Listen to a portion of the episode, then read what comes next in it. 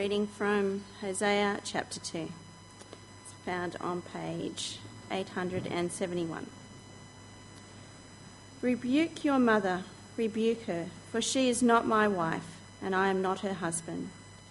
Let her remove the adulterous look from her face, and the unfaithfulness from between her breasts. Otherwise, I will strip her naked, and make her as bare as on the day she was born. I will make her like a desert, turn her into a parched land, and slay her with thirst. I will not show my love to her children, because they are the children of adultery. Their mother has been unfaithful and has conceived them in disgrace. She said, I will go after my lovers, who give me my food and my water, my wool and my linen, my oil and my drink. Therefore I will block her path with thorn bushes I will walk I will wall her in so she cannot find her way. She will chase after her lovers, but not catch them. She will look for them, but not find them. Then she will say, I will go back to my husband, as at first, for then I was better off than now. She has not acknowledged that I was the one who gave her the grain, the new wine and oil, who lavished on her the silver and gold, which they used for Baal. Therefore, I will take away my grain when it ripens, and my new wine when it is ready. I will take back my wool and my linen, intended to cover her nakedness. So now I will expose her lewdness before the eyes of her lovers. No one will take her out of my hands. I will stop all her celebrations, her yearly festivals, her new moons, her Sabbath days, all her appointed feasts. I will ruin her vines and her fig trees, which she said were her pay from her lovers. I will make them a thicket with wild animals, and wild animals will devour them. I will punish her for the day she burned incense to the Baals. She decked herself with rings and jewelry, and went after her lovers. But me she forget, forgot, declares the Lord. Therefore, I am now going to allure her I will lead her into the desert and speak tenderly to her. There I will give her back her vineyards and will make the valley of Achor a door of hope. There she will sing as in the days of her youth, as in the day she came up out of Egypt. In that day, declares the Lord, you will call me my husband, and you will no longer call me my master. I will remove the names of the Baals from her lips no longer will their names be invoked. In that day I will make a covenant for them with the beasts of the field and the birds of the air and the creatures that move along the ground. Bow and sword and battle I will demolish from the land so that all may lie in safety. I will betroth you to me forever. I will betroth you in righteousness and justice, in love and compassion. I will betroth you in faithfulness and you will acknowledge the Lord. In that day I will respond, declares the Lord. I will respond to the skies, and they will respond to the earth. And the earth will respond to the grain and the new wine and oil, and they will respond to Jezreel. I will plant her for myself in the land. I will show my love to the one I called not my loved one. I will say to those called not my people, You are my people, and they will say, You are my God.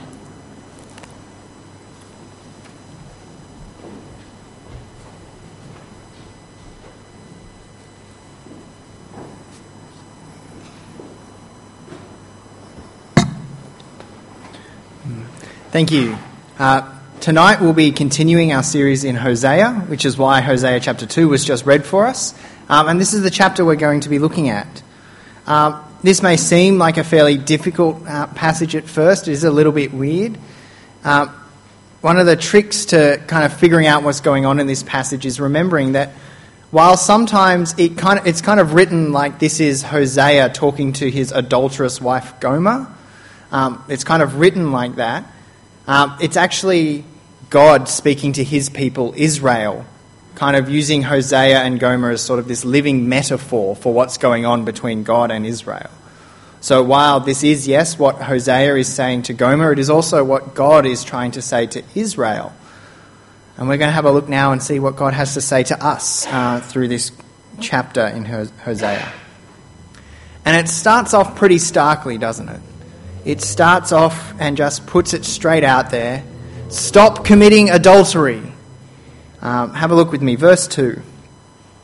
Um, Let her remove the adulterous look from her face and the unfaithfulness from between her breasts.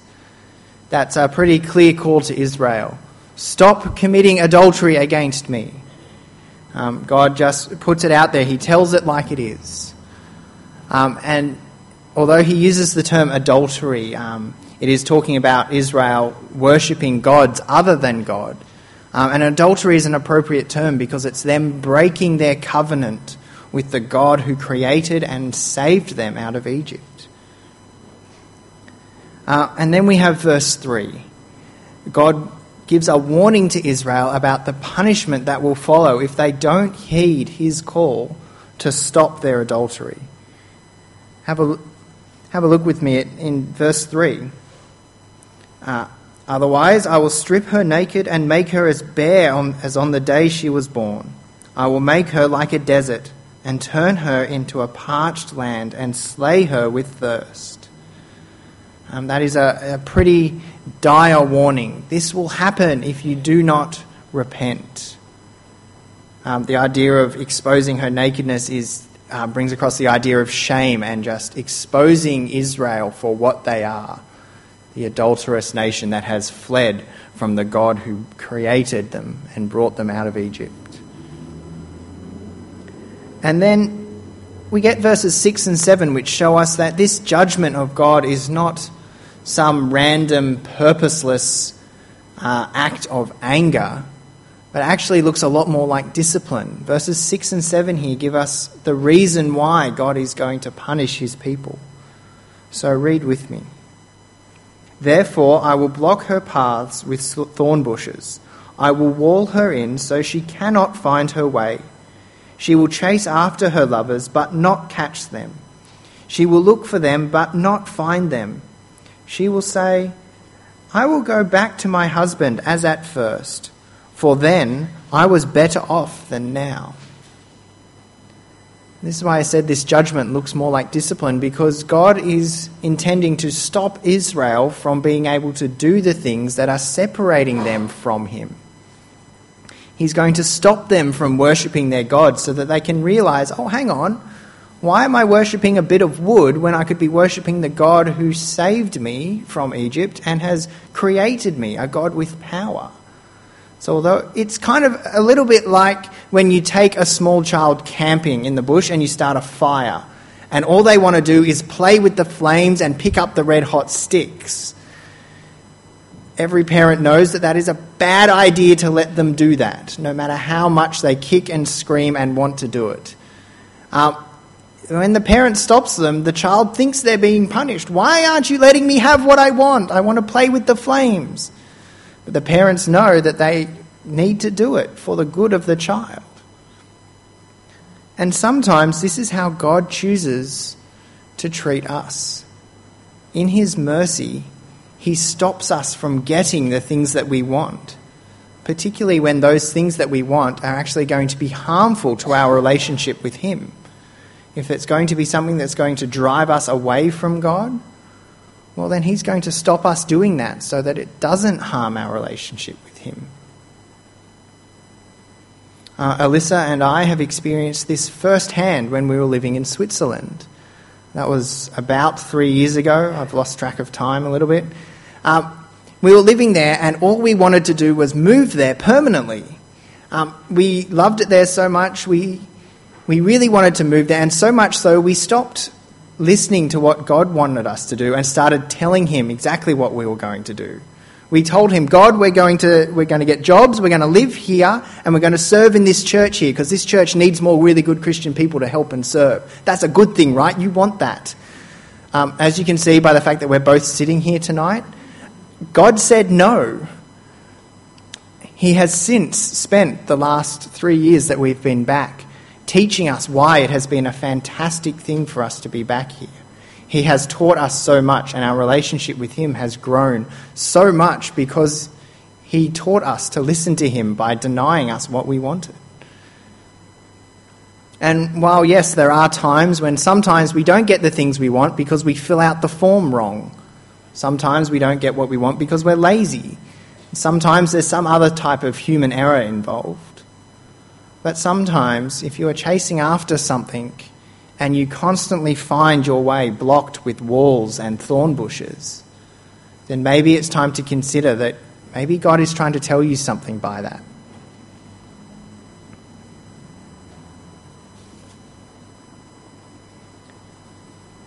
And then, as we read on in this passage, we keep reading and we see that Israel's and our adultery against God has actually gone further than we ever thought it could. Have a read with me in verse 8. She has not acknowledged that I was the one who gave her the grain, the new wine, and the oil, who lavished on her the silver and the gold which they used for Baal. God here paints what I see as the ultimate picture of betrayal. A wife who takes a present that was given to her by her husband, possibly her engagement ring, sells it, and then uses the money to pay to go out with her lover. And this is how we treat God. We see this so often when we use the good gifts that He gives us and sometimes we worship the gift itself. Sometimes we use that gift to worship some other God that we have made up for ourselves. For example, we might take the good gift of work. Uh, work is a good thing that God gives us, and then instead of using it to glorify Him, we start thinking of nothing but work. We do everything we can to get the next promotion, not caring who we step on to get there working so much that it comes to the detriment of our family relationships. And we start worshipping work instead of God.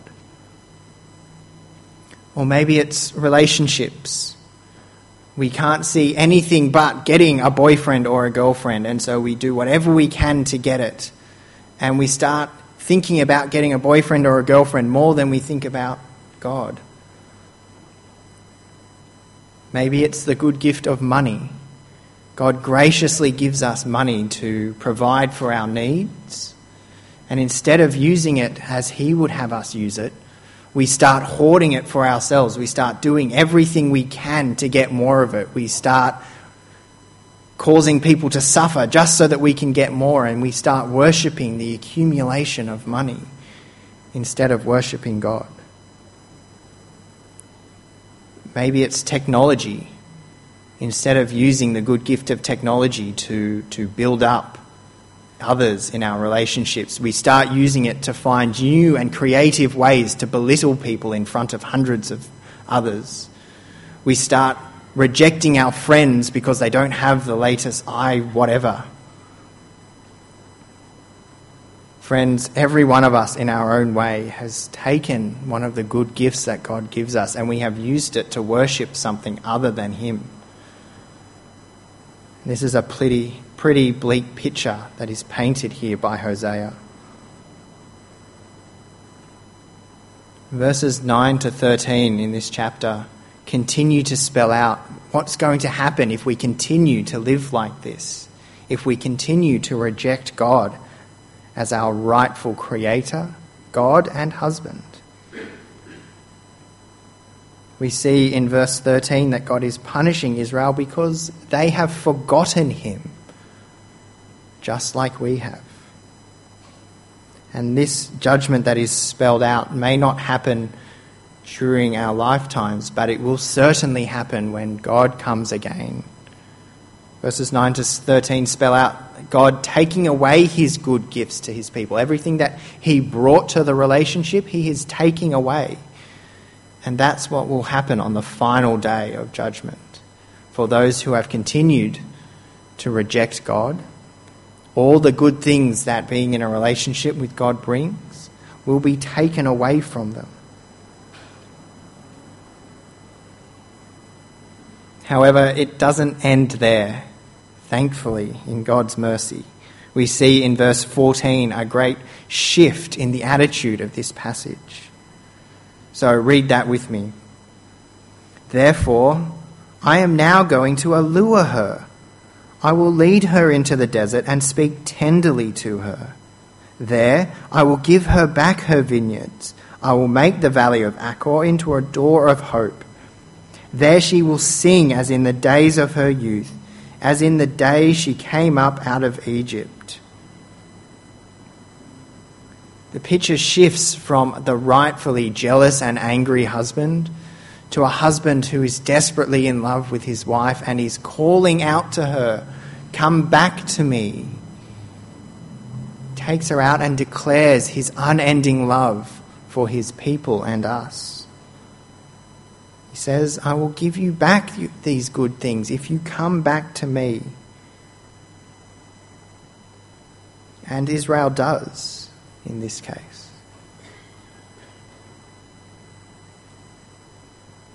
In that day, declares the Lord, you will call me my husband. You will no longer call me my master. I will remove the names of the Baals from her lips. No longer will their names be invoked.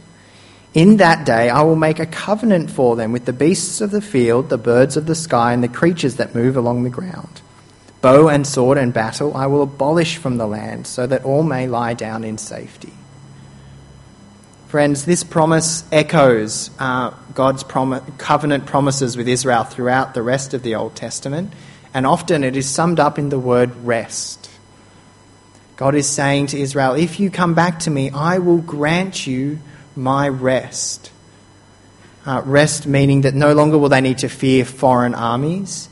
No longer will they need to fear uh, the beasts of the field, like the wild wolves attacking their towns, uh, because it says that God will make a covenant with the beasts of the field, the birds of the sky. No longer will they need to fear the dangers of drought and famine or um, severe weather, because God will grant them rest if they return to Him.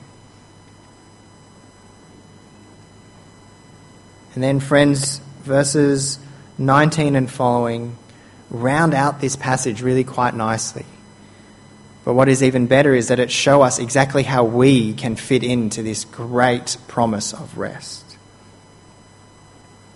So verse 19 says, I will betroth you to me forever. I will betroth you in righteousness and justice. In love and compassion, I will betroth you in faithfulness, and you will acknowledge the Lord. I will plant her for myself in the land. I will show my love to the one I called not my loved one. I will say to those called not my people, You are my people. And they will say, You are my God. Now, if you're not exactly sure how that helps us fit in, that's okay, because the New Testament writers have done the work for us the writers of the New Testament books of Ephesians and 1 Peter, and then later on Revelation, have taken these images and used them to help us see how we can fit into this promise. So 1 Peter chapter 2 verses 9 and 10 says this: You are a chosen people, a royal priesthood, a holy nation, God's special possession that you may declare the praises of him who called you out of darkness and into his wonderful light. Once you were not a people, but now you are the people of God. Once you had not received mercy, but now you have received mercy. Friends, when God says, You are my people, He's not just talking to Israel, He's talking to us. Because of what Jesus has done, we can be called the people of God. And Ephesians, 5, Ephesians chapter 5 picks up the language of the betrothal that is being spoken about. Uh, Ephesians 5 puts it like this Husbands, love your wives just as Christ loved the church and gave himself up for her, to make her holy, cleansing her by the washing with water through the word, and to present her to himself as a, radi- uh, as a radiant church without stain or wrinkle or any other blemish but holy and blameless. Friends, the church is the bride of Christ. And so when it talks about being betrothed forever in righteousness and compassion, that's looking forward to the great day that we hear spoken about in Revelation when Christ will come again to claim his bride, us. And in that day, we will be able to enter his rest. But only because of what Christ has done for us. As we sang so beautifully in the hymn, Jerusalem, Christ's work on the cross allows us to come back into a relationship with God. It is through his death and resurrection that we can see and that we are able to come back and we can stop our adultery against God. It is through him that we can respond when God calls out, You are my people. It is by Christ that we can turn back and respond, You are my God. Because he has opened the way for us to do that the punishments that we spoke about in verses 9 to 13, they were taken by Christ on the cross for us. The punishment that we rightly deserved fell on him. Friends, if you are not in a relationship with Christ, if you have not heard God's call, then hear it tonight Listen and respond.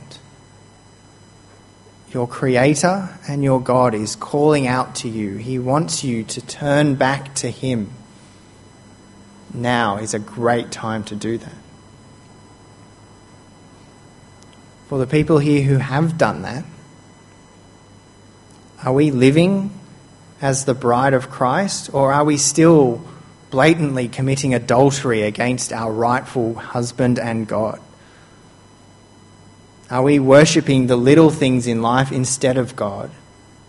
Are we being lured away by the love of money, the love of popularity, work, technology? Friends, Christ has redeemed us and has made us God's people. It is time to start living like it because one day He will come again and we as the church will be forever in the new heavens and the new earth, living with God in His rest. But only if we have responded to His call. Friends, God is calling out to us. You are my people. It's now up to you to respond. You are my God. Let me pray for us. Heavenly Father, we thank you for the gift that you have given us in your Son. We thank you that the punishment that we deserve for our adultery against you has fallen on him. And we thank you that we can now enter the promise of your rest through him. We thank you that we can turn back and have a relationship with you again. Heavenly Father, we ask that you help us to rid our lives of the other gods so that we may live forever for you, glorifying you alone in everything that we do. Amen.